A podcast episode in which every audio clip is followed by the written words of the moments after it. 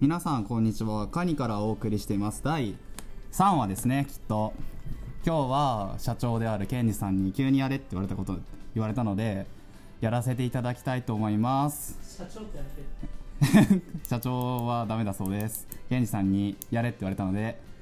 やってみたいと思います。今日は初めてなのでまず自己紹介からしていきたいと思います。まあ名前は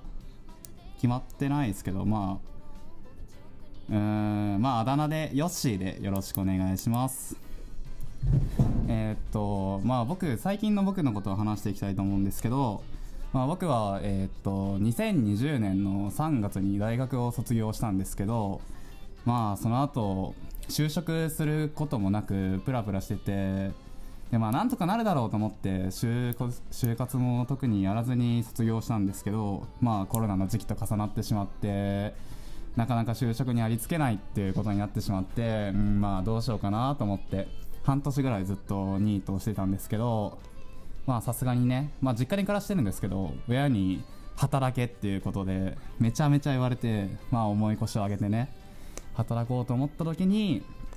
まあタウンワークとかなんかそのバイト募集してるサイトでバーって見てたらたまたまアイワクリーンっていうところが見つかって遺品整理っていう面白い仕事をやってることでああこれは面白いなと思って募集してみました。でまあそしたら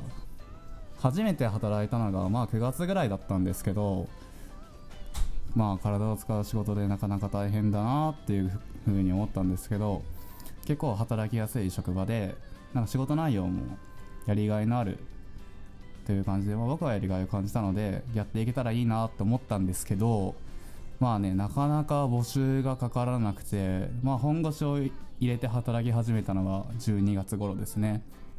12月になったなった時ぐらいからまあたくさん呼ばれるようになってまあケンジさんとも仲良くなって他にたくさん入ってるコアのメンバーとも仲良くなってこのメンバーだなメメンバーなら楽しく働けるなと思ってこうやってずるずる働いております。でまあ現状なんですけどまあ僕はこの仕事をすごい楽しいと思ってて続けていきたいなって思ってる反面ちょっとこのままでいるのもちょっと僕のスキルが上がらないというか同じことばっかやってても人間的に成長していかないっていうふうに思っているので他に何か挑戦することができたらいいなっていうふうに考えてるんですけどでもまあそれ何っていうのを見つけるのもなかなか難しくてっていう話をケンジさんにもたまにするんですけど、まあ、そうすると、まあ、そういう期間も大事だからっていうそういう期間が成長につながるからっていう優しい言葉を投げかけてくれるんですけどやっぱりちょっと焦燥感を感じてでもあれでもないこれでもないっていうことを考えていますね。なので2021年は何か何かってまたちょっと曖昧ではあるんですけど何か目標を決めてそれを達成できるように何かってまあスキルを身につけるとかねやっていけたらいいなと思います。次回やるまでに何かそういう何を見つけたいかとかをね発見できたらいいなっていうふうに思います。ありがとうございました。これで今日は終わりです。